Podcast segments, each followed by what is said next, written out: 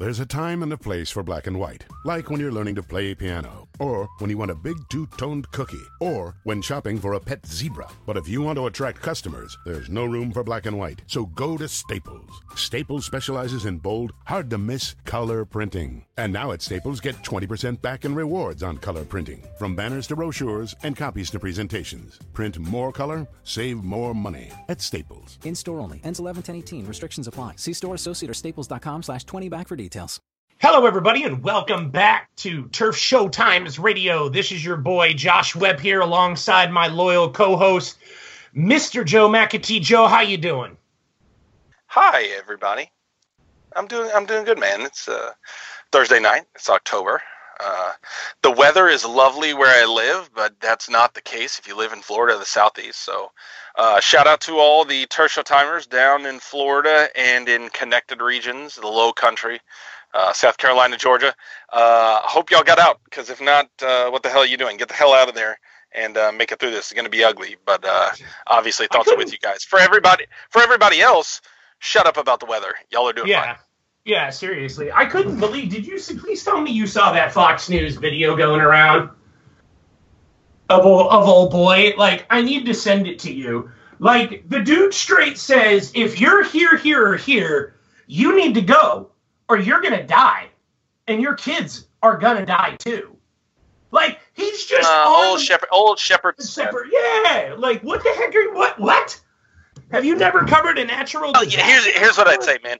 here's what I appreciate. I appreciate the blunt, the bluntness from Shep. I, I appreciate the uh, the directness. Get get the hell true. out of there, or you're gonna die. That is true. Not enough people said that. Well, I'm not going to get into You know? who said that, but not enough people listened to it in Katrina. But you got. I mean, hey, that's it's what it is. You, you get out of there if if you're listening. Hey, good lord, if you're listening and you still haven't gotten out of there, well, Get out of it's, Uh, yeah, get out. Get out of there already. But uh, other than that, man, uh, yeah, it's a it's a regular great American Thursday night, ready for some football. and one of those teams that the Rams beat down uh, is actually playing, but we're going to get to that a little later. Uh, first coming up, Joe, I believe we have a guest, don't we? We have a guest. You want to introduce our guest? Sure, from Buffalo Rumblings. Uh, you know what? I'm going to skip the introduction. Let him introduce yourself. Let Let's get a name. Let's get a Twitter feed. Let's get a uh, favorite football player of all time. Let's get a favorite food for the month of November, and that should be good. From Buffalo Rumblings. Who are you, buddy? I am Jeff Hunter. Uh, my Twitter handle is Hunterific86. Uh, my favorite football player of all time is Steve Tasker. And Well, my course. favorite food for the month of November is pumpkin muffins. Pumpkin muffins. Yes. Go ahead, Hunterific. That's- I that's- feel you, that's Not a man. bad shout. Pumpkin muffins. Pumpkin that bad. muffins. I'm more That's like out of left. I'm- I just, I just wasn't I'm not into for straight pumpkin. I'm into like the pumpkin spices, but like unless it's pumpkin pie, there's something about pumpkin that doesn't agree with me. I don't know what that is. How come I can only eat pumpkin in pie form? I really enjoy I don't it. know. That's There's odd, something about pumpkin in 2016, and it's nothing against pumpkin pie or pumpkin muffins, but the uh, the whole pumpkin craze. I- I'll tell you guys, there there is a uh, a pumpkin Gouda cheese going around at the grocery store out here, and I, it makes me feel like. Uh, we jumped the shark years ago. When you get to pumpkin Gouda, I feel like we've gone too far, and it's time to pull back, and maybe it's too late. And uh, you know, may- maybe that's a good that's a good segue for a discussion about Rams and Bills football. Pumpkin pumpkin Gouda is a great segue. Yeah. So, so we got the Rams, we got the Bills coming up. Uh, this is only going to be the what, Joe? The the second to last card game or second to last home game that the uh, that the good old Rams there play before the bye.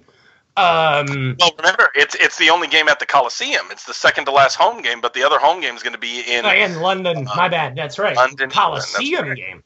So That's correct. both both teams are well let's just say that the bills got off to a surprising start and and are doing well enough but i know that uh, joe and and uh and your your editor over there, we're sitting there talking today about about mediocre and, and misery. And I think as Rams guys, there's only so many franchises, and nobody wants to share space with the Browns. BP Dub. So That's they're true. out. They didn't. They didn't even get an invite to the party. But there's only so many teams who can share sort of these feelings of mediocrity with what is supposed to be a new hope each year. I don't know how many quarterbacks the Bills have gone through or new running backs. Oh, this guy's going to be the guy. We Rams guys can can appreciate that. Why don't you put into a nutshell what the Bills have been like lately and more probably more importantly where you see them headed in 2016? Well, you hit the nail on the head with mediocrity. It's been a lot of eight and eight. Uh, we we haven't quite hit that seven and nine consistency since Dick Jauron was around about ten years ago. But uh, there's been a lot of eight and eight. There's been a lot of six and ten. There was a four and twelve in there in 2011. Uh, and yeah, since uh, since 1999, the Bills have hit nine and seven twice and that's the best that we've done. And uh, as you probably know, uh, that includes zero playoff appearances. So, yeah, it's playoffs? been a, um, it's this thing. Um, I, I don't know. It's I'm usually too busy in January Yeah. to really pay attention. Myself as well, Joe. Do you do you do, what do you find yourself watching in January? Well, no, but here, here's what I'd ask: is uh, so the Rams obviously off to three and one start is uh, more than anybody could have asked for on our side. Obviously, the way you guys started uh, in, in Buffalo, maybe not the, the way you had hoped, but you look at the last two wins, and as decisive and as complete as they were, certainly against New England. Uh, Jeff, how, how do you guys feel about where this team is headed? May- Maybe you know, if, if I had told you that you guys would be two and two before the season started, and that you'd win the two games that you did in the way you did, how would you feel about it? It's well, I two and two was what a lot of people expected, but yeah, like you said, it was everybody was expecting the opposite. Honestly, uh, there have been there's a lot of a, a whole spectrum of feelings. I'm personally, I'm kind of taking a realistic look at it and seeing that, you know, Arizona probably isn't as good as ever. I watched a little bit of the game uh, going on right now, and they might not be as good as advertised. And New England, it's always great to get a win in uh, Gillette, especially a shutout, but Jacoby Brissett just isn't very good. Um, this game coming up is going. I'm looking at it as the real barometer of what this team is. If the like, there's we had a big coordinator switch going to the new offensive coordinator. Uh, if he's really, if they can get a good game against the Rams defense, I will be a lot more optimistic about this season. But right now, I'm kind of uh, guarded about it. Let me ask you this, and then I'll, I'll throw it back over to Josh. Um, that you, you mentioned obviously the offensive coordinator change and the fact that you guys are in this kind of multi-year rut, which the Rams are obviously as well. Um, but you didn't mention Tyrod Taylor. Uh, th- i- i- is he the kind of player that that you're already buying into being the kind of guy that's going to elevate the team, or or is it just like the you know Rex Ryan and kind of the the, the franchise trajectory in general, where you're you're kind of a wait and see, trust but verify situation where you need more evidence before you can go all in on Tyrod.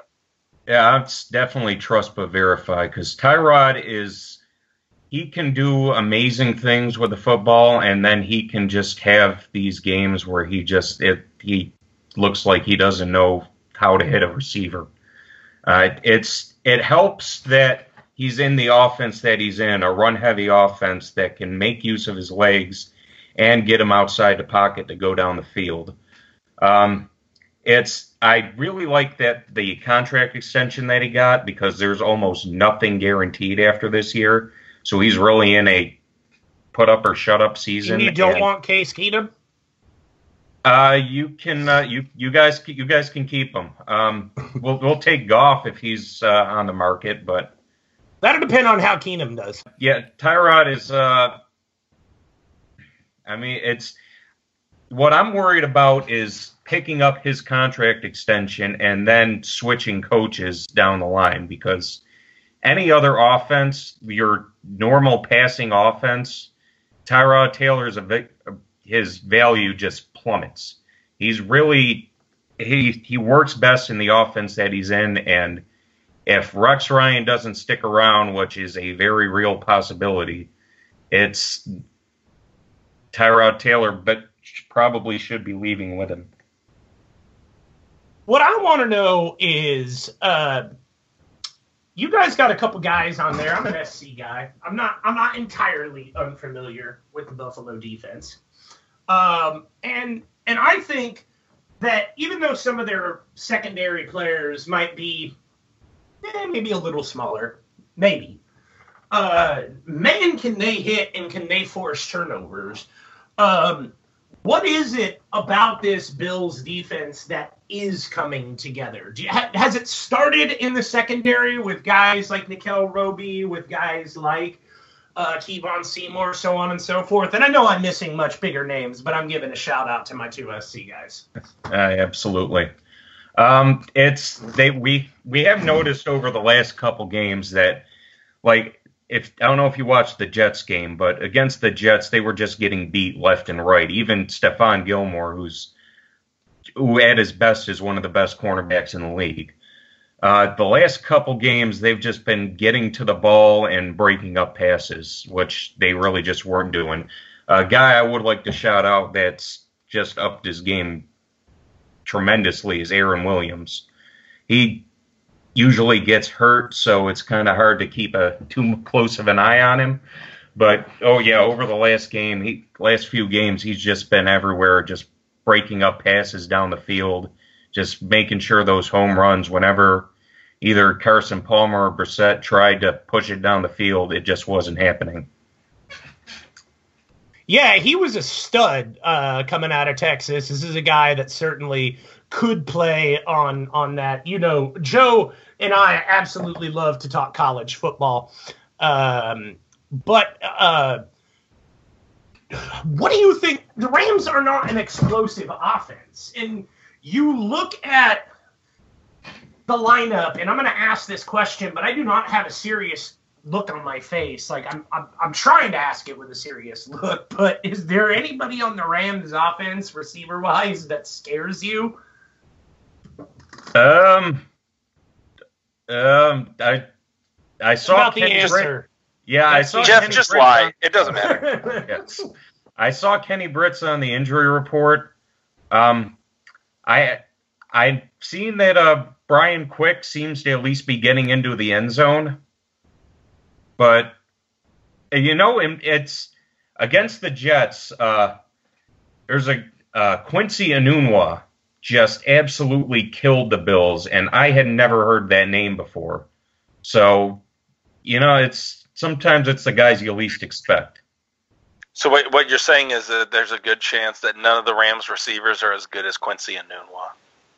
It's uh, that is a distinct possibility. We can, we can Audible actually sigh. Joe, I Quick- think you quick haven't question. said worse. hey, fair enough. Hey, fair enough, man. Uh, I've had to watch the Rams wide receivers for years. Jeff, let, let me ask you this, man. Two two different pairs of games. What what have you learned about the Bills that was true in the first two games that wasn't true in the second, or or, or what kind of changed? What what flipped the switch? And and, and what do you think uh, in, in terms of that? Uh, that you're going to see, or that we're going to see, obviously, on the other side of the ball uh, from the Bills on Sunday. Well, when Greg Roman was around, and we noticed it through the first couple games, especially against the Jets, too, because the Ravens game was it, it. I have no idea what to still have no idea what to make of that game. But again, uh, the really the hallmark of that offense has been big plays, going down the field, getting the home run ball, especially to Sammy Watkins. But like even against the Jets, it was he had an 84 yard touchdown pass to Marquise Goodwin, and then a 71 yard touchdown pass to Greg Salas. Since uh, Greg Roman's left and Anthony Lynn's come in, it's they really haven't gone for the home run balls at all. It's been a lot of methodical, sustaining drives, getting 10 plus plays and seven minutes off the clock each time. And that has been absolutely huge because it gives the defense a chance to rest. And we've really noticed in the last few games that the defense, when they come out rested, they perform a lot better.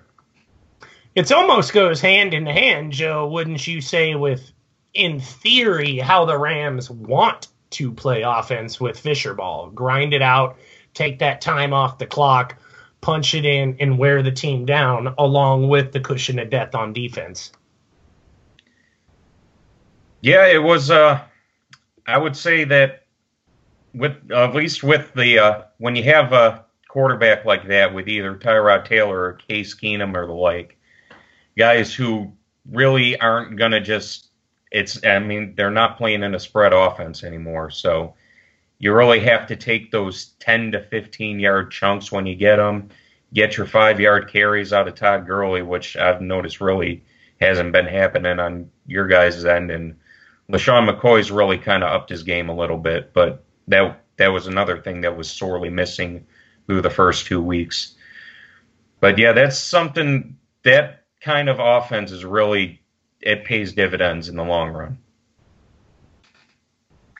One last question, then we'll let you go, Jeff. Um, in, in, terms of what you expect or what, what you hope to see uh, on Sunday, what what what what do you think is coming, and what would you like to see? And then kind of not necessarily a, a Rams Bills specific uh, prediction, but kind of what what do you want to see, and what do you think is going to happen on your side?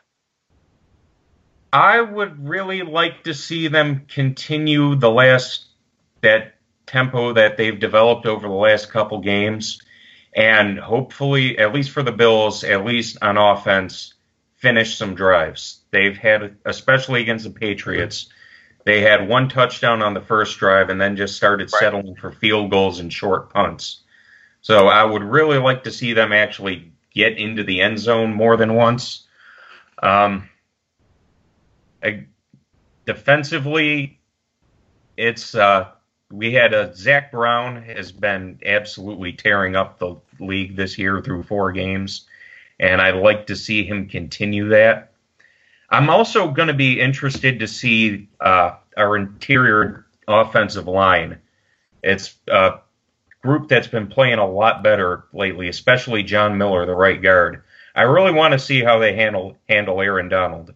That's going to be an interesting test, and if they can if they can at least limit not necessarily eliminate him, but if they can limit his performance, that's probably going to turn some heads going forward. On both sides, yeah. Uh, Jeff Hunter, everybody, Buffalo Rum, uh, Buffalo Rumblings. Uh, is it Hunterific eighty six? Is what you said? Yes, it is. Hunterific eighty six, everybody. Uh, Jeff Hunter, Buffalo Rumblings. Uh, holla at your boy. Thanks for coming on, man. No problem. Thanks for having me. Good stuff from Jeff, everybody. Uh, give him a follow on Twitter. Josh, that was good. That was good stuff. That's see, we've got subject matter experts, wise in their years, and that's impressive, man. Impressive to have a young, a young man like Jeff Hunter come on and give us that kind of insight. Yeah, you know, I was really surprised with Classy, man. Like Classy is one of those guys who uh, is wise, wise beyond his years, and uh, I know we're about to get into the uh, I know we're about to get into that uh, here in just a little. Um, but I want to ask you a question because um, we normally do our, our recap, which this final score was Rams uh, 17, Cards 13, and we usually hold on, hold on, wait, wait, wait. Before before we go farther, just think, say that score, and then just let it sink in for a little bit. That's a that's a total score of 30 points. So go ahead, read it out, and let's just let it sink in for about three seconds. Go ahead. Rams 17, Cardinals 13. Uh, them some pumpkin muffins right there, bro. The biggest of pumpkin muffins. Uh, but what I but what I want to know is did the Cardinals beat themselves on Sunday? Lanny posited Lanny and Elijah posited a theory that two missed tackles on Brian Williams ended up costing them the game. So Brian, quick, but I'll yes. give you that. Um, it, here's the thing: they're not wrong, but at the, at the same time, you got to do the right thing to take advantage of the situation, right? So there, there, there's no question that Arizona could have done more to win that game. Again, it was 17 to 13. That's a anytime you lose a game 13 to 17 and Rams fans know that know that similar score line, maybe not the exact score line, but a similar situation very well when you when you lose a game 13 to 17 that's a very damn winnable game. You're you're in striking position let alone the fact that the rams scored the winning touchdown late into the fourth quarter. So that that game was there for the tank for arizona if they wanted. The fact that they didn't certainly is on them no doubt. And and lanny and eli made it made a uh, convincing case. But what what i would offer is that the rams are three and one for a reason. And i think part of that is when teams have the opportunity to take over the game, uh, the Rams are denying them that, and they and they've put themselves in a position I'm where they're able it. to I'm deny read them a that stat through defense. I'm going to read a stat out, Joe, that I want you to expound upon. And is it the final courte- score? Is it is it Rams just- 17, Cardinals 13? it's a little bit better than that. It's courtesy of Pro Football. The Rams are one of two teams, well, both starting safeties. Now, mind you, this was a team that replaced one of their starting safeties, uh, a, a world, this pro fo- world class this- safety at that.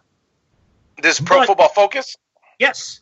Pro Football Focus, the Rams are one of two teams where both starting safeties have allowed a catch rate of 50% or lower, meaning that there are only two teams in the NFL where the safeties are making sure guys don't catch deep balls at a rate of lower than 50%, and the Rams are but one of them.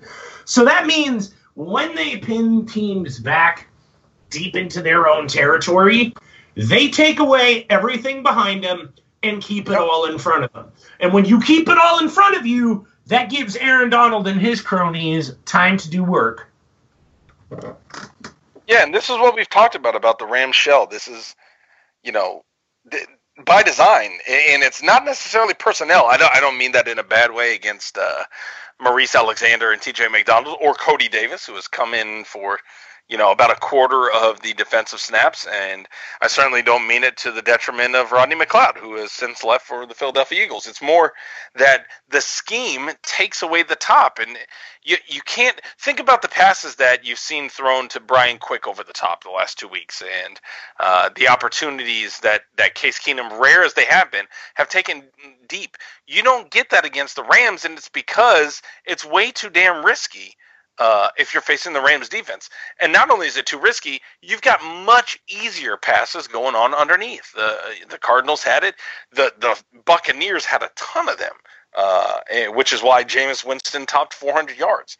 Um, so credit to the secondary and obviously the safeties for keeping the top on, but that's the design. The bigger problem, and this is what we need to understand as fans, is that if and when, or if or when, uh, it ever fails, that's a that's a bigger flaw than almost anything else. You you can't let anybody get on top of the Rams defense, and, and you can't. And I mentioned this. I think it was last Sunday, uh, in the first quarter when Troy Hill let a pass uh, get completed on the sideline. That that that's what the defense is designed to prevent. You you can get as many catches over the middle underneath as you want. You can't let somebody get the short skinny post uh, outside underneath. You you can't let guys get that that opens up everything else in the playbook because all of a sudden now you're either forcing cornerbacks uh, beyond the flats or you're you're spreading out the linebackers. You can't do that. So uh, when, when when we talk about the safeties and the success they've had, that's kind of one of those things where either you've got to have it or everything else in the defense fails. So you know, credit those guys for for holding up this far, but that's kind of the standard, and they, and they need to be held to that. Uh, I think the fact that they have is you know consistent with the fact that the Rams are three and one and winning games like they did last week when they're winning seventeen to thirteen. Yeah, and uh, apparently Jeff Hunter emailed me and he said he forgot he wanted to say thank you. How about that? Prompt. That that is that is professionalism right there, folks. Um, Oh, but he Jeff also Pumpkin Muffin. Look, Jeff Jeff, Jeff Pumpkin, Pumpkin- Muffin. It, it, we're we're gonna have him on anytime we play the Bills. He said Jeff thanks for having me, guys. I didn't think to mention it, but I actually live two miles away from Todd Gurley's high school. Nice place. Jeff, that would have been a good nugget to mention. You know what? One less pumpkin muffin on the uh, the tray in the green room next time. Yep. Um, there was another fantastic article up on TST, and it was written by Klassen, who did a film study. And Klassen is saying that Keenum is on. What's Yeah. up? Keenum's on. Keenum. Bar- yeah. Do you th- do you agree with that? so yeah. Oh. Because I put my flag in the ground on on another one of the lost shows where I said I think Fisher is the type of guy who, in a perfect world, unless this thing starts tanking, Play him on- he's yeah. out there. Yeah. Yeah, that's that's the thing. Eh, Here's the thing. Derek was looking at the tape, and and th- there's almost no argument looking at the tape that Case Keenum has blatant flaws in his skill set that at the NFL level are easy to identify. And not only identify, but isolate. Now, give the Rams credit that despite the capability of opposing defenses to isolate those flaws, he's been able to manage Fisher Ball to a uh, c- competent degree on the offensive side, despite the fact that they're bottom three in almost every metric on offense. That they've been able to get three wins, and part of the reason why is that he's managing the game and getting the big plays when they need him to. Timeliness is more important than anything at this point. I think I think the argument that he's on borrowed time asks the question of what would Jared Goff uh, provide that Case Keenum doesn't. I I don't know the answer. I I don't know what Jared Goff would do uh, in terms It's a of game trick management. question because how can you know what Here- Jared here's Goff what I will say. do I'll- I'll say two-? Yeah, let me say two things, and then and then you take this because I don't know where to go with this. Two things. There's no doubt, as an individual skill set, Jared Goff pro- provides more beneficial skills to an NFL offense than Case Keenum does. There's no doubt that. But Case Keenum has been successful in spite of that, and that goes to whatever you want to term it: football IQ, game management, those kind of things. And, and obviously, his experience, uh, Case Keenum's, is going to serve him better than Jared Goff's lack thereof would. And, and that's kind kind of the thing when you've got a team that's winning because of their defense and special teams, and, and you need to avoid turnovers. That's the kind of thing that keeps Case Keenum in the starting lineup over Jared Goff. The second is that there's no surrounding cast. This isn't, you know, Andrew Luck four years ago. This isn't, uh, you know, uh, Peyton Manning with the Broncos. This is this isn't a, a deficient quarterback that you can surround with great talent on the offensive line and the wide receiver group that's going to carry him while he learns the game. That this is the kind of system where if you throw Jared Goff out there after one or two weeks, it could get worse than it was to start off with. And I think that's the kind of thing. And I'm not disagreeing with class. I'm just, and certainly his film study it's is an accurate. alternative. It's an alternative viewpoint. Is I I don't think there's a right or wrong answer. I think it's just an alternative viewpoint. Whether you pay, play Case Keenum or whether you play Jared Goff, it's still the Rams' offense. They were the worst offense in the league a year ago, and they brought everybody back. That's not the way to put, put together a successful offense, regardless of who the quarterback is.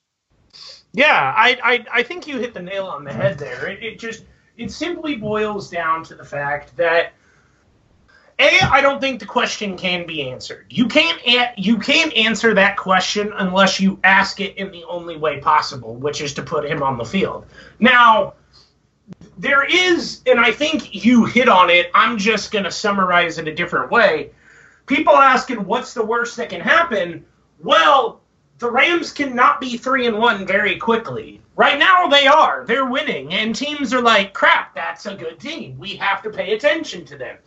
You stick a rookie in there that maybe they figure out or who has different tendencies that the offensive line isn't used to blocking for, and then all of a sudden those tendencies are exploited. And now your quarterback's on his ass, I don't know, every other game, every game, every other down. And it just, it, it all the stuff begins to add up. It's not so much what else can go wrong. It's just saying it's working right now. Like this is the thing. When you have a winning formula, it's like Jose Mourinho. He doesn't give a damn if it's boring. Did he win? Yes, check. Done. See ya. Conversation's over. And I think that's sort of what it's like with Jose, uh, or excuse me, with Jeff Fisher. I think he looks Jose at things- Fisher. With Jose, Jose- Fisher. Jose Fisher. Is that can that that's going to be the title of the podcast? Jose, Jose. Fisher. oh, that was the greatest accidental mistake ever. But But you look at, I'm just going to call him that now. You look at Jose Fisher and, and you look at the way he manages games. I think you hit the nail on the head 17 13. How many coaches out there are going to take that win? I know a lot of them will speak up and say, "Oh, I'll take the W," but if you get them behind closed doors, they're probably letting a lot of expletives fly, saying, Sure. "You're kidding me? We won 17 to 13." That's probably what they'd be saying.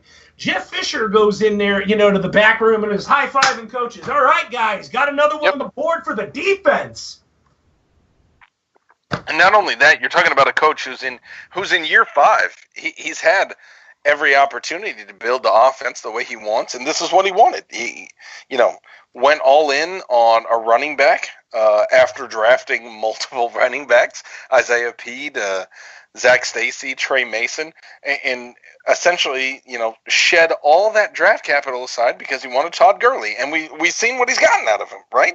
This this isn't this isn't like a flukishly bad offense. This is a bad offense by design. It, it, it's not designed to uh, carve up the field, and it's not designed to take out big chunks. It's designed to uh, plot ahead and wear down the defense, and, and hopefully, like you've seen, or like we've all seen the last four weeks, or I guess three weeks, obviously, if you throw out week one, take advantage of the timeliness uh, of what's in front of them. I, I think the the main takeaway, if you're talking about, if we're still talking about Jared Goff versus Case Keenum, and obviously the three and one record uh, has taken that discussion off the books by and large, is that that if you if you take the other ten guys on the offense besides the quarterback position, there's no way you'd throw a quarterback in there and, and say this is what's best for your development. We th- remember this is 2016, a year in which we're seeing uh, rookie quarterbacks, uh, you know, succeed across the league and not succeed necessarily in a uh, overwhelming unanimous way. But you got Dak Prescott, you got uh, Carson Wentz, obviously, you got you know, a couple other guys who are popping in and making their name in the NFL and, and doing so when they've got some supporting cast. The Rams just don't have that, and that's by design. And here's the problem, Josh, is that uh, when you talk about the lack of the, the offensive support, what, what you're talking about is the long term development of a guy like Jared Goff. You can screw up his career in 2016. That nobody nobody talks about what is Case Keenum going to be as a quarterback in 2018. Nobody cares about that. That you could argue that the weight of and the success of the Los Angeles Rams in 2018, the year before they move into their new stadium, rests almost entirely upon how well Jared Goff is playing that season. If he even gets the chance. I mean, And it, who knows? Well, I mean, thing there are a million different things that can go wrong. sure, and that's the thing. Injury is, is what I was saying. No, I, I feel you, but the- here's the thing: they traded away draft capital to do that. They don't. They don't have a first round pick next year. And I'm not disagreeing with you that there's a bunch of things that could go wrong, but they've gotten rid of all the mitigation plans. Remember, this is the NFL. This isn't college. This isn't where you can go out and recruit another quarterback next year without penalty to the other opportunities to improve your You team. miss your you guy. You, only miss your get guy. so many. Yeah, there's only so many chances. If Jared Goff doesn't pan out for the Rams long term, we're dealing with another five year rebuild, whether we like it or not. And that, that's just the bottom line. Remember, this, this is a team that and a lot of people decade. pissed off that Wentz wasn't taken. Well, that that's the kind of decision that people need to be held accountable, and, and, and not just for year one or week five. Carson Wentz needs time, and the Eagles need time to figure out what kind of team they are. If Carson Wentz and the Philadelphia Eagles are more successful than Jared Goff and the Rams are, that's the kind of decision that's supposed to affect your job status. Period. Ain't that the truth? Um, we got a host of listener questions, and we usually try to do lightning round on them, but some of them we have some fun with. But before we get to those, I just really quickly want to go over the injury report ahead of the Bills game. And I think that the, the, the two biggest names on that list for me right now are Michael Brockers and Kenny Britt. Would you say that those two guys are the most? You wrote the article on this. Who, Yeah. who do you think's the bigger loss? William Hayes and Robert y your two starting defensive ends. The you can get around your starting wide receiver. You can get around, you know, uh, other guys on the roster. You, you can't get around your start. Well, here's what I'd say: most teams can't get around their two starting defensive ends. If the Rams can, that should tell you something about how invaluable that position is. If the Rams can deal with losing their top two, think think about that, Josh. You're, you're dealing with your DE three and four as potentially your starting defensive ends. If they're capable uh, of working in this defense, why do you need great defensive ends in the first place? And I don't mean that to say that the Rams should be starting Eugene Sims and Matt Longacre every week. What I'm saying is, if the drop off isn't that uh, huge at defensive end, why, why are the Rams putting that much value into the position when clearly there's other positions that they need to improve? Yeah, it certainly is a uh, it certainly is a very curious uh, predicament for the Rams. Since I, I mean, uh, like I said, Cam and I were were joking back when uh, we had uh, uh, flipping tables, and, and we were joking around that if Jeff Fisher could, he'd he'd move up and draft Joey Bosa. And it was a joke, but you know there was well, there was, he draft uh, he draft Joey Bosa and Ezekiel Elliott. You know he you know he'd take a running back just in case. Oh yes, he would. Hey, you know what though? I don't think anyone complained about Zeke Elliott. Man, that guy's a beast. Um, See, exactly. You're hey, that, that's all Jeff Fisher needs, man. He's he's bringing you on board slowly but surely. Slowly but surely. So let's get to some of these questions. Mr. Ryan Finley, 99, wants to know when is it time to give up on G Rod? G Rob, excuse me. It almost seems like we need to forget him, move him inside, and find a new left tackle. Are you going to tell Mr. Finley that he's wrong? No, well, he he, he didn't he didn't give us a, a time when we need to give up on G Rod. Here's what I'd say: uh, th- there's still 12 games left in this season. This is year three. This is a pivotal year for Greg Robinson, no doubt. As a, I mean, look at the way Aaron Donald has produced in his first two and a quarter years, uh, being drafted. You know, coming out of the same draft as Greg Robinson. All, albeit, you know, Aaron Donald's older than Greg Robinson. He came out of Robinson came out as a redshirt sophomore. So yeah, think, he also didn't come out of a crappy gimmick system that no doubt you know jet sweep offense. Well, hey, for for for for a franchise that just drafted Jared Goff, I think that's one of those statements that needs to be repeated uh, often for a fan base that's looking for a young player to develop. Right? Um, here, here's what I'd say: that you know we got Greg Robinson for another year, and we don't have a first round pick. Uh, I think I think clearly the the need to start questioning whether Greg Robinson is the long term left tackle is a question that we need to start asking now. When do we answer that? I, I don't know that the. Here's the question, Josh. The Rams could be. Uh, and certainly standing as it is right now without a trade, they've got one pick in the first 64 picks in the in, in the 2017 NFL draft. They've they don't have a first round pick. They've only got one second round pick you only get one chance to improve your team with the first 64 picks. I don't, I don't know that you have to spend it at left tackle. And if that's not the case, I don't know that there's going to be a better, you know, member of the personnel than Greg Robinson going into 2017. I, I you know, and I apologize to Ryan that uh, there's not a more uh, uplifting answer. But but I think the question is when is it time to give up? When is it time to give up on Greg Robinson? When he gives when up on himself. well, when he gives up on himself, but when you have a time, when you have a chance to replace him with somebody else, I don't know that the Rams are going to have that before the expiration of his rookie contract. Maybe, and this is a maybe. We'll have to see how things play out going into next March uh, free agency is an opportunity. And that's something that the Rams kind of screwed up pretty monumentally with Jake Long, but they took a big shot on somebody like that. And maybe there's a left tackle solution through free agency that produces itself. Otherwise, I think you, you, there's a good chance that the Rams are rolling with Greg Robinson into 2017. And the answer for when is it time to give up on him is – depending on how he plays next year, and not even this year. Uh, maybe that's the time to give up on him after the 2017 season.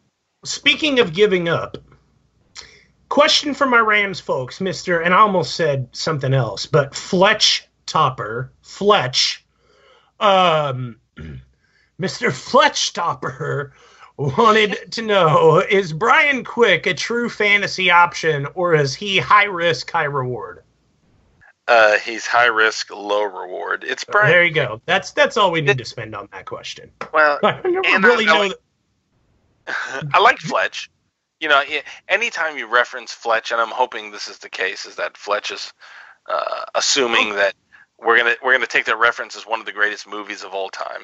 And, and you you and I love talking movies. You you've Mhm. referenced some movies that I'm clearly behind on with Demolition Man uh, and others of recent podcasts. I actually Uh, just watched Demolition Man with the girlfriend last night as an ode to uh, as an ode to TST radio. Like after we got talking about it, I was like, I can't stop thinking about it now. I want to watch the damn movie.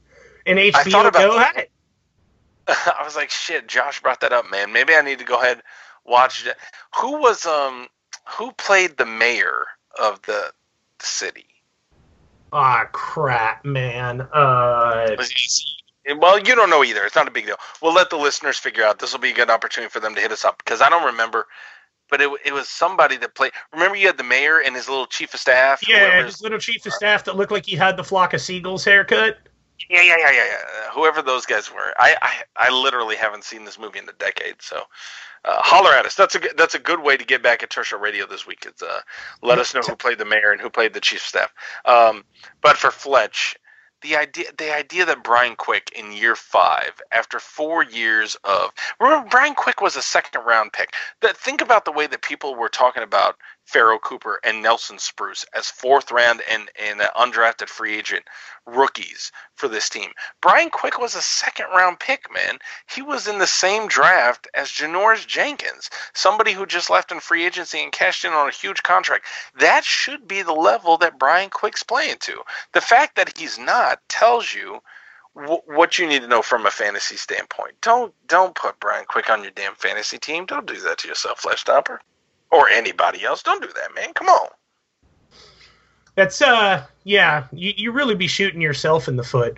But what Cocho 84 wants to know is was it a, was it the opponent or is change necessary in reply to Andy Benoit tweet about Barnes and Wichmann uh, struggling to generate movement in the run.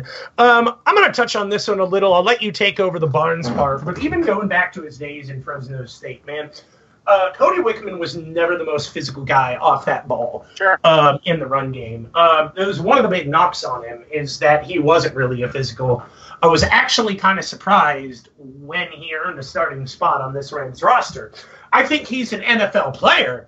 I just didn't realize that he was a starter for the Rams. So maybe that shows what I know about him. But I can at least say that going back to his day days at Fresno, Wichmann had problems in the run game. And a lot of that could have to do with uh, Cam Norcross's damn near awful blocking scheme that saw the left tackle on the ground trying to go for a cut block almost every game and never getting it. Like, it was a cut block based scheme, which I think are crap anyway. Like, if that's what you have to use to, to open up space on the offensive line, then you just don't have a very good offensive line. Um, but uh, this sort of what he went through. So there could be shades of that hanging around Wichmann, but feel free to expand on that, Joe. Well, I'm just a little confused as to why Ed Orgeron is asking us questions. Like, you know, thanks, Coach O, but Yeah. I know the game got canceled this weekend, man. But you got better things to do, Coach O. Yeah, you got an LSU team to coach up. You, you, you need to get out. I'm just saying, man. Get the hell, like we said, get the hell out of there. Um, So okay, that that's actually a perfect damn question because apparently Patty Mick wants to know. Just a thought, uh, or actually, excuse me, Senior Doodle Dan rather wanted to know. So, any idea why Wichmann has surpassed Jamon Brown on the depth chart? No, actually, I mean you hit the nail on the head, bud. We're trying to figure that out too. So, tweet us back with your answers, and we will explore them. well, and not only do we need to explore them, we need to get more from the media to answer this. Is that you know th- this is central to what the Rams were trying to do in the 2016 offseason, or excuse me, 2015 offseason. Um, and part of why they drafted Todd Gurley is that they felt comfortable that they were going to be able to make the changes on the offensive line that year. And part of that was Cody Wichmann, part of that was Jamon Brown, part of that was Greg Robinson and his development at left tackle, and obviously Rob Havenstein, maybe the the most successful member out of the crew that they've been able to bring in in the last two years. Um, I, I, I mean, there's no way to justify it until the Rams start producing results. And when you got Todd Gurley, you know, limited in production and a passing game that's struggling. Can I interrupt and ask you a question? Because I know you, get, yeah. you talked about this no, on the last podcast, and I think that it was. I, it was such a good concept that you brought up. I, I, want you to bring it up again. But you talk about the patience that was there sure. from Gurley last season that isn't there this season. Can you can you expand on that for the lost episode li- listeners? Well, we had a great piece from Masson. Yeah, we had a great piece from Masson Adiasor where he looked at the tape and he showed that uh, Gurley was struggling to wait for whatever reason, and it, it this doesn't necessarily mean it's Gurley's fault. Uh, but if you look at the tape, he was uh, overly aggressive in attacking the holes that he was anticipating being there before they were there. And if you look at the tape, you know, the, his guys were working to open the lanes before they were available. Uh, and, and, this is against, um, I think it was the Cardinals game, right? Last week uh, that Masson broke down, uh, where he looked at and said, Look, here's what David Johnson is doing.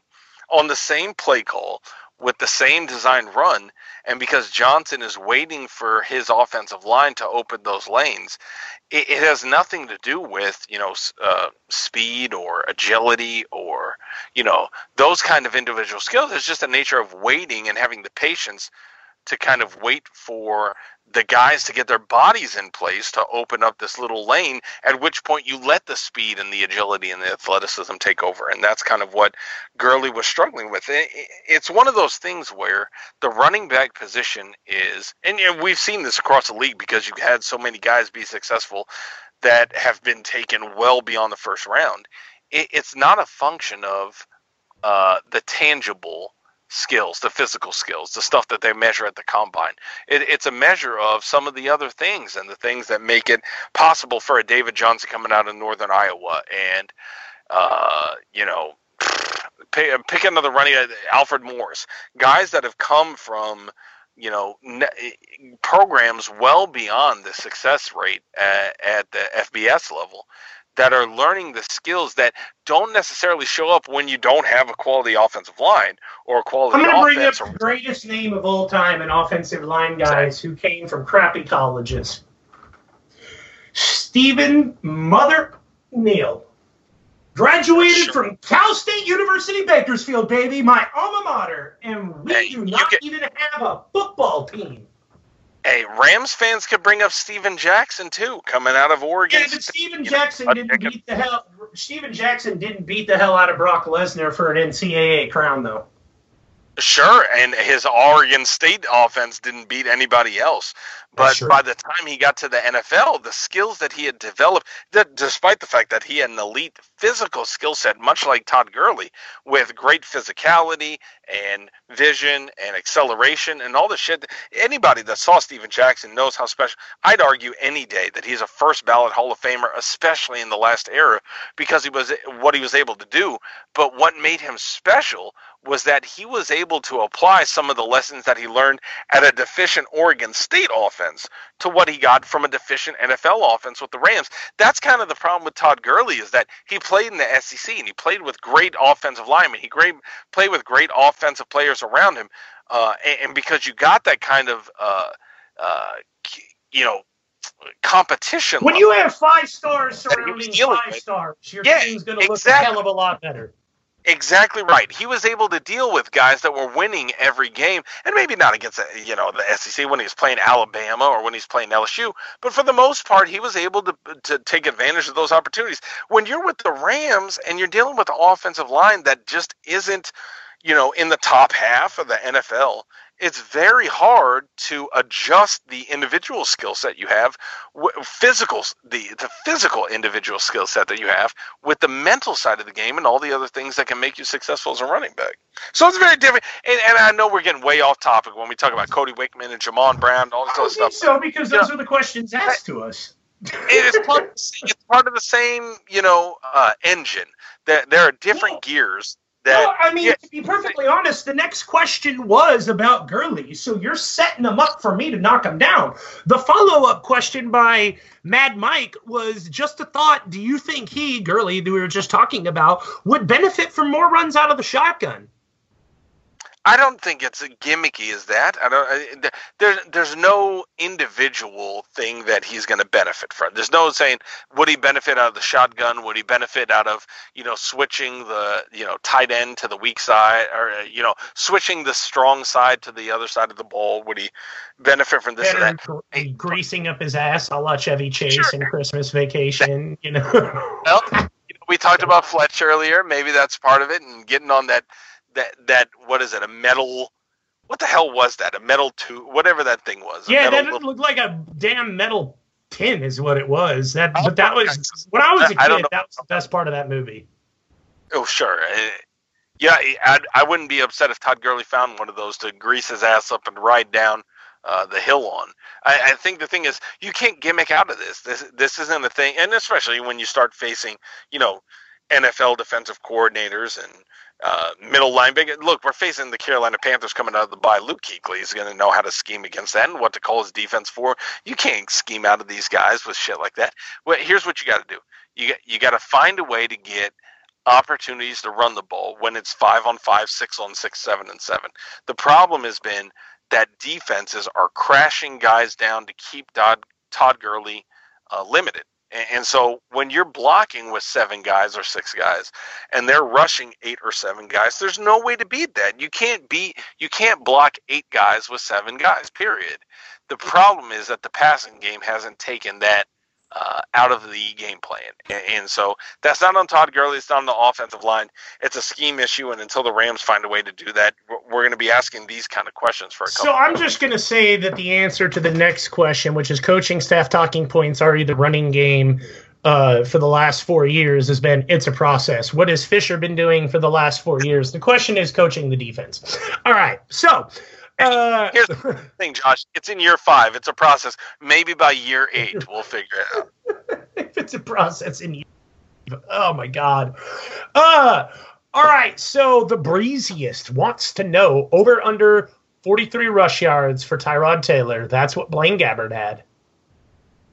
That's it. That, it's a great question. The difference is you you have to plan for Tyrod uh, the way You know do. that he's going to run. I say that at knowing that the 49ers are playing right now. So if I go back and look at the TV or look at the box score and Blaine Gabbert's scrambled for 80 yards, it's going to make me look a lot stupid. Um, you know, I'd say under only because you look at Russell Wilson. Um, you know, the the Rams do a good job at containing. Uh, here's what I'd say: they do a good job at containing scrambling quarterbacks, but that's with the complement of their starting defensive ends, Robert Quinn and William Hayes, and Chris Long in years past. Uh, big difference if we've got Matt Longacre and Eugene Sims as the starting defensive ends, let alone who provides the depth there. I don't know. I, I, I don't know how those guys would hold the edge against somebody like Tyrod. Assuming that we get at least one of the two starting defensive ends back and uh, there's no other surprises. Maybe keeping Michael Brockers in the starting lineup is going to help because he's so good at uh, limiting running lanes. I'd say under, but I think the key is not necessarily what does Tyrod Taylor get in the rushing game in terms of yards, but how many times does he kind of fake the run and kind of, uh, you know, when he when he crashes the line and kind of scrambles that way, do the cornerbacks and safeties bite on that and, start coming up, assuming that he's going to run? You see this from Ben Roethlisberger a lot. He starts scrambling from the pocket and makes it look like as if he's going to run for the first down. We saw two weeks ago where Mark Barron gave up the touchdown with Jameis Winston. When Jameis Winston scrambled up and looked like he was going to come for, you know, to run past line of scrimmage, and when Barron came up, it gave him an easy touchdown. That's the kind of thing that I could see being a more effective, uh, uh, you know, part of the strategy for the Bills with Tyrod Taylor than the rushing yards per se. And I'm going to make you keep this one super quick because I kind of feel like we've answered this question already, but I don't want to skip over anybody who submits a question. Ran 215 beats wants to know why does it seem like Todd Gurley doesn't have the patience or vision like other top backs? Um, he, he may Uh, not. I'll take. I'll, Well, here's yeah. I mean, here's what I'll take on as managing editor of Turf Show Times is that we need to do a better job of answering that question, right? And Masson did part of it, and Derek uh, QB Class has done part of it. But uh, as fans, we need to be able to answer that for other fans to say, here's the problem with Todd Gurley right now, and explain whether or not it's on Todd Gurley or whether it's on the offensive line or the system. But it's something that we need to answer. So I'll take that on us as a do out, man. I think this is the first do out in the history of Turf Show Radio. Yeah, might be. Uh, all right, now Mr. Trey B12, who loves his B12 vitamins, gave us a well, I mean, he basically gave us all of our questions with the exception of the very last one. So I'm going to hit you rapid status with Mr. Trey B. B12. Uh, are Fisher's poor challenges choices his way of showing the players that he believes in them? Mm. Mm. Here's the I kind of just think they're shitty challenges, to be honest. Well, th- I think I think this gets at the the core of Fisher Bowl, right? And I, I, there, there's a way to write this up that I need to, and I've thought about this honestly for more than a year, and this is part of it. Is what what does what does Jeff Fisher do as a head coach? What is it? What is he best at? And I mean that in a sincere way because we we know the answer is not winning football games, right? Um, yeah, I mean, Jeff Fisher has almost as long as a resume, if not longer than almost anybody else in in the NFL. And part of part of what he does is uh, make his players comfortable, including the problem children. And I, I don't mean that in a you know what's the right word uh, silly way. It, it's that he's able to prepare uh, professionals for uh, the the schedule of a 17 week NFL season, and he does it well. Now, when you when you talk about what happens in game, then there's no question that he struggled over his career to uh, make the most out of those opportunities. But but here's the thing, Josh, is when we ask, you know, is are his challenges about showing the players that he believes in them, or are they meant for anything else? it, it's impossible to get away from the idea that everything he does, including the challenges, are are meant to uh, motivate his players because of his confidence in them, and that that's his entire philosophy. It's not just about the challenges it's that his approach to football is empowering. What would you talk about with a player's coach or a player's manager? You know, in baseball uh, or other sports, the idea that this is a guy that gets with the players and can motivate them because he makes them feel capable versus the Bruce Arians type, the guy, the taskmaster, the the Belichick, the guy that says this is what we're going to do, and if you can't do that, get the fuck out of here. Jeff Fisher isn't that kind of guy. He's the guy that says, "I believe in you here's what I want you to do. Let me help you make this possible. All right, we're going to go some lightning round on these. Otherwise, we are never going to get through all of these questions at the rate that we're at. And we got to get to our draft talk. We, we got to get to draft talk, man. Come on. All right, well, you got to shorten up your answers, Broseph. Uh, all right, so another fun one for you. Uh, at what point do we give? I love this. Do, do we? I love fans asking at what point do we give? Like, well, I think what they mean is what point do I give up? At what point do do, do the Rams give Isaiah Battle a chance at guard or something different? Lightning round. Keep going. Just no. No. No. Are we on? All right. Do we honestly know what the holdup is with Spruce and Cooper? Fair question here. And once they are active, what is there to well, expect? That's the thing. We don't know. Well, you've got, yeah, you've got an injury plus, you know, uh, Jeff Fisher's pension for delaying playing rookies.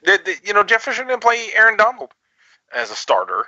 You know, he played him, but rotated him in uh, for a month, and did so with many other rookies. This is Jeff Fisherman. This is uh he's he Jared Goff hasn't played. Uh, think about this, Josh. People are asking what is the holdup with Nelson Spruce and Pharoh Cooper. They're not asking that about Jared Goff. I, Jeff Fisher knows how to manage the expectations maybe better than any other head coach in the NFL, and the fact that he's still employed is uh, probably better evidence of that than anything. It's it's impressive. How much longer are we going to let Brian Quick con us into believing that he'll eventually become a full time wide receiver? Well, hold on. Who was the? Where was the first?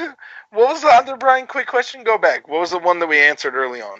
Uh, the other Brian Quick question was: Is Brian Quick a true fantasy option?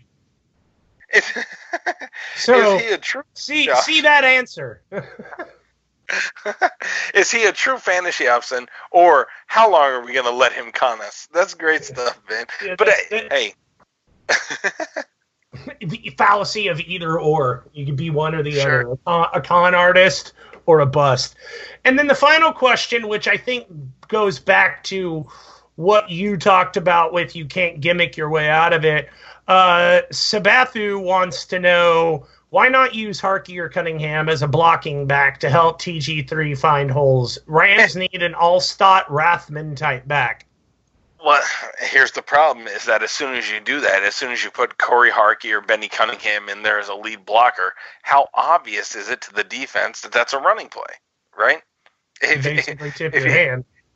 yeah, if you if they're already putting eight nine guys in the box and you start putting somebody out there as a lead blocker, why is the defense not going to throw 10, 11 guys and, and understand that that's what you're trying to do? The pr- the problem isn't the running game; it's that the Rams have to pass their way around the linebackers and safeties. It's not it's not the defensive line; it, it's it- it's the defense coordinator, and it has nothing to do with the defensive line or the cornerbacks.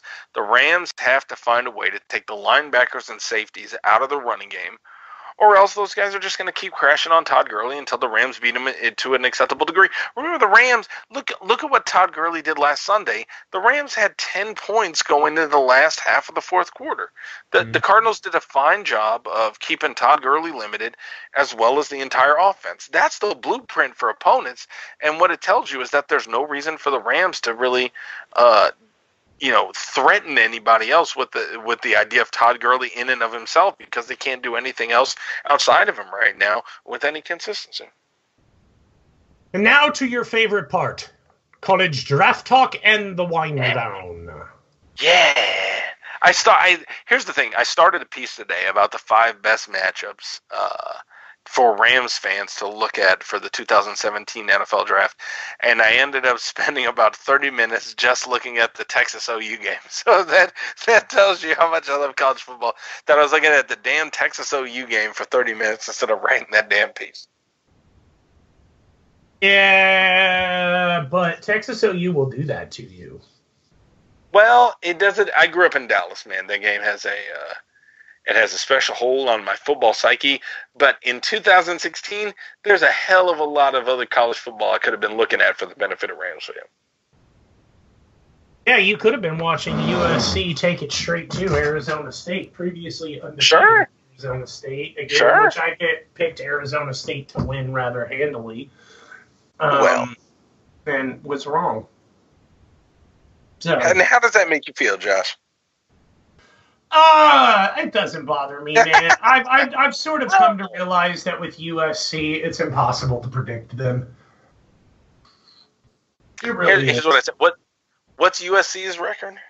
Two and three? Two and four. Two and three, and and the the Rams are one loss away from being three and two.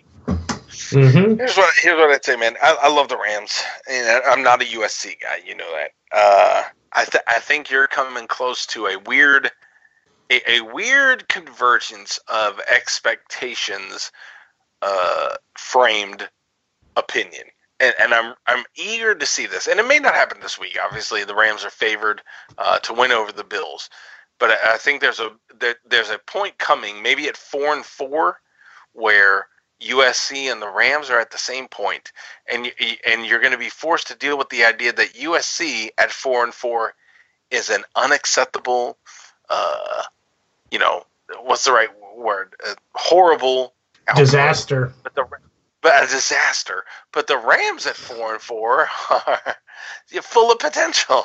And That's all- that's five games away from a nine win season, baby. you know what I'm saying? And it, it's one of those things that I'm, I'm eager to see how you, with the perspective that you had, because your perspective is so different than mine, man. Uh, especially as it pertains to college, because I'm not a USC guy. I, I don't have the kind of uh, you know ten and two kind of expectations for my team. I'm, I went to. Dude, I don't even have ten and two expectations for the Trojans. Well, not this, not this year, but you've had them. In the, I haven't had them for the past mm, five. I haven't had them since Carroll left, and even then, in his last year, I felt like Carroll was mailing it in. Like see what I see what I, Carroll left USC John. so barren when when he bounced, especially in the defensive back department. Like he pretty much stopped recruiting, knowing he was going to get an NFL job, like he got with with Paul Allen and the Seahawks. Like, so he just kind of stopped doing the other stuff, the day to day stuff around SC, and then when good old Kiffy boy took over between his well inexperience and his inability to really do anything, uh, combine that with lack of players, it just sort of went belly up. And um, I don't know, man. I just I don't have any expectations for USC because USC do not have expectations for themselves. They continuous, they continuously hire head coaches who have no business being head coaches. This is now the third head coach in a row that they've hired who really had no business being a head coach. You go Lane Kiffin, Ed Orgeron, and Clay Helton. None of them should have been the head coach at USC. None of them. Period. End of story. Don't feel like arguing with anyone about it. Um, no, I don't, man. This is a program that has 12, 11 national titles, and you're giving it to a guy who went 8 and 24 at Ole Miss? That's stupid. That's stupid. That is the I I dumbest hire get- ever. I kind of want to just get 60 minutes out of Josh Webb on USC football. Here's here's what I ask, man. I, I don't know how, if you got the schedule in front of you. The Rams don't have a first round pick, and obviously there's we're sh- we're shaping up to be a team with a lot of needs that we can't address with limited uh, draft capital. Here, here's what I'd say: are, are there any players that you're looking at over the last No. two weeks, three Nope. weeks? That- Seriously. I'm not, Not paying because I don't. I, you. Juju Smith is probably the, the most talented guy that will come out. Juju Smith would be a guy that you'd want to get your hands on, but he's been so injury riddled that I'm not sure if it's worth it. If you look at the mileage that Cody Kessler and Max Browne have tried to put on that body, if I were a front office executive, I wouldn't take it. Especially if you look at the washouts from USC at all the other position. Marquise Lee supposed to be great. Nah. Uh, Robert Woods supposed to be great. Well, I mean, he's not been awful. Um, but, but the list Bills just goes this weekend.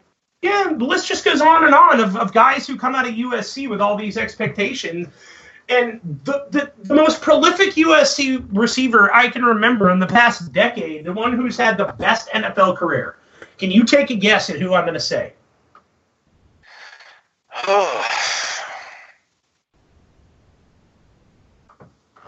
He's going to fly right while under. He's going to fly right under your radar. Is it Jarrett? It's been a while since Close, was there. very close. Go the opposite Who's that? side of the field. Steve Smith. Steve Smith? Yep. Steve Smith was one Yeah. of the biggest reasons that Eli Manning got his ring against uh, undefeated Patriots. He caught a ton of those balls on that game-winning drive that the Giants marched down the field and beat the Patriots in that Super Bowl. It's just wild that it comes down to a drive, but yeah, I mean, it's I, I have to go back and look to make sure we're not forgetting anybody, but yeah, No, we're not forgetting anybody. I mean, the other guy that, that you would know better than I. Damian Williams is another like guy Damian who big things were expected of. Remember Big Mike Williams who took the year off? Yeah, that didn't work Mike, out. well, well, yeah, Mike Williams was huge, yeah. Yeah, but he remember he tried to follow Maurice Clarett into the draft, lost his eligibility, had to Yep, take the year off, and never was the same Uh-huh. receiver again. Yeah, yeah. USC's receivers don't have USC receivers and quarterbacks do not have a track record of, of competing at the next level. They just don't. Well, then let me let me ask you this: outside of a USC factor and more as a Rams perspective, is there anybody you've seen from the last three weeks? And obviously, we're talking about the 2017 NFL draft, so not young guys like a Lamar Jackson that are you know developing into future prospects, and uh, not maybe positions running back and maybe defensive end at the Rams. Uh, well, see, I mean, that's that's what that- you're looking at. Is you're looking at like what I want is is you know a, a reliable receiver. Um, I'd have to go through and look at the numbers and, the different colleges, uh, but but I, I, I do my draft pick in, a, in do my draft picks in a weird way. It's not something that I just spit out like, oh, that guy's good. I need to go and look at this guy. Where does he play? Where did he play at high school? How likely is is the system that he currently plays in uh, to translate to NFL success? So on and so forth. And with a lot of these guys, like you said, it, there are some tough answers, there are some hard answers, there are there are no answers. You know, I, I mean, just like you got Steven Jackson, who turned out to be a world beater, and then you got Sean Mannion, who couldn't even bust his way into backup. So, I mean, it, it's it's so difficult to know with these guys. But I'll tell you what, man, you look at that Stanford offensive line. I know Washington took it to them, uh, but but I look at that Washington defense and that Stanford defense and say, okay, you ought to be able to find one or two guys off of those teams that could bolster what you do, even in the late rounds. They're physical guys, really physical guys. Um, as far as receivers goes, man, it always seems to come down to the Corey Coleman types, doesn't it? Well, it depends. Here's here's what I'd say is uh, there there are Col- Corey Coleman types. I look at Sterling Shepard out of Oklahoma with the New York Giants. I think the question is, would he be doing anything close to that with the Rams? And I think that's what makes it hard when you look at the draft. Is is it even worth it to take guys like that uh, when you have the personnel and the coaching system around him? Now we'll we'll have to see if that's the coaching system that's in place for How do you get a 2013, backup but- running back like a guy like Donnel Pumphrey? no, I'm serious. I'm serious. a- No, I, I feel you, but it's, it's one of those things where guy. No, I feel you. It's just, and I get it. I get it that you're coming to this, you know, unencumbered by the past. The Rams have taken five running backs in the last five years. Like at, Fair enough. at It's some done. point, and it's not you, and it's not that it's not true. It's absolutely true. Then there's plenty of guys. I would have loved the Rams to taken Paul Perkins if it were a different situation, you know. Um, but the the Rams have drafted so many running backs and so many defensive linemen and so many cornerbacks, and they've done that at the expense of so many other positions, and and that's part of why they can't get better at these other spots is that they don't have young talent coming up, and the only the only time that they spend capital in in any real way outside of Greg Robinson uh, in 2014 was in 2015 when they went all in on the offensive line. They spent four draft picks and a couple undrafted guys to come in and, and compete there. And so the the fact that they don't have a capable line in 2016 isn't really a surprise that the guys in their second year aren't coming through, and especially when you don't have Greg Robinson developing in a real way. I think the question is, uh, who was it? You, you mentioned somebody that asked a question that when do we give up on Greg Robinson? I think the question is when do we give up on so many of these other guys? When when do we give up on Tim Barnes at center? When do we give up at uh, Brian Quick and Kenny Britt at wide receiver? When do we give up on uh, you know, however you want to define the system at uh, at outside linebacker safety when you're when you're dealing with you know Cody Davis playing a quarter of the snaps. I, I don't I don't know what the answer for so many of these things are because I don't know if these are by design or if these are because they don't have any other players to play there. I, I think if anything, if, if we're going into the next draft, Josh, with Jeff Fisher as the head coach, I don't know what the fuck our biggest needs are because they've been the same for the last four seasons. I, I, it's it's one of those things. It's, it's incredibly hard to judge. If we're if we're gonna think about it, you're talking about the 2017 NFL draft as a wide receiver draft. We've had three years, and think about the last three years of wide receivers that have come into the league. They've had the opportunity to draft any of those guys, and they haven't gotten them. So I I, I just I. I have, I have no idea how to assess the landscape of college football right now and think about who they want to bring in as a wide receiver when they're capable skipping over the guys that they skipped over for the last three years to get what Pharoh Cooper and Nelson Spruce. Well, we can put a pin in it. I it it has been a long show, and I am not feeling the best. Um, we're about an hour and twenty minutes right now. Um, so uh, we can pick this up on Monday, and I will actually go will. and dig into some numbers and uh, maybe try and come up with a couple of selections or so. But um, any uh, any last thing you want to get out? I mean, we pretty much covered everything today. And No, that's- I'm just. I'm, I'm, here, here's what I'd say. We, we didn't really talk about the Bills game outside of what we, you know, uh, No, we talked to. Jeff about. Yeah, and we talked to Jeff about it, but here, here's what I'd say. I think this is a uh, maybe not pivotal. gave us like 50 listener questions, and so when when you get all the way down to the letter N in questions, like that's that's that's a decent number of questions. Well, hey, we're here for the fans, man. We're here for the readers. We're here for the other Turf Show Timers. That's what we need to do. And uh, I'm, I, if anything, I, I, I'm excited that we've got people coming to us at the pod Yep. for stuff like this. But what what I'd say is, looking ahead to the Bills game, is that th- this is the only, like you said, it's the only game at the Coliseum for quite some time. It's the opportunity to go four and one, which is a huge difference from three and two. And if the Rams lose this game, things look very different. The same way they did in week one when they lost to the 49ers. You, you lose three and two as favorites at home, and all of a sudden the question becomes, well, when are they going to be able to win when they're expected to? Remember, the Rams through four weeks had done the opposite of what the odds expected. They had the Rams as favorites in week one and they lost. They had the Rams as underdog the next three games and they've won all three of them. So the question becomes, how do we how do we define the expectations for the 2016 Rams? I don't know what the answer for that is, and, and the, part of the reason why is because they they've done the opposite every game, but part of the opposite is because they haven't had a home field to really call their own. And you know, for year one, relocating to Los Angeles with just the the Seattle game in week two.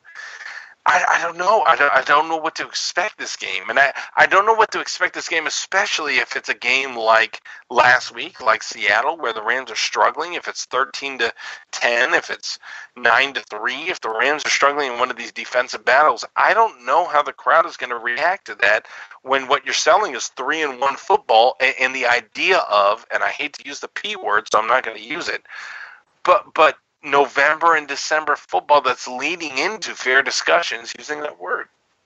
Fair enough. And on that note, we're going to end it. I got to get out of here. I am not feeling well. Uh, I am at Fight on Twist. You can find me on Twitter. He is Joe McAtee. You can find him on Twitter at 3K underscore. Uh, you can follow, obviously, the blog at Turf Show Times on Twitter. Uh, reach out to us. Send in your fan questions. Send in any dang thing that you want. And it doesn't matter how many questions are on here. We will stay late. We will answer them. Uh, just not too terribly late. Well, we'll stay late. We'll stay late. We'll keep We'll the light on for you. But uh, what's up? I said we might. I mean, they, We may. we did it tonight. Yes, sir. So for Joe, I'm Josh, and you can catch us next time uh, right here on Turf Show Radio, where we will be recapping the, I guess you could either say transgressions or the victories from this upcoming weekend. Uh, hopefully, it is the latter and not the former because nobody wants to see the Rams backslide to the Bills. Uh, so we will catch you next time, and we out. Hello, I'm Spencer Hall from SB Nation, and I want to tell you about my new show, It Seemed Smart. It Seems Smart is a show about people doing things that, for some reason or another, seem smart at the time. Those things might include doing a little cocaine and driving a bike up a mountain. Or, I don't know, maybe racing 100 miles per hour across the country in the middle of the night with no one's permission. Or even stealing a bat from an umpire's room in a Major League Baseball park. Check it out, and if you like it, tell a friend. I'm Spencer Hall. Don't do anything smart.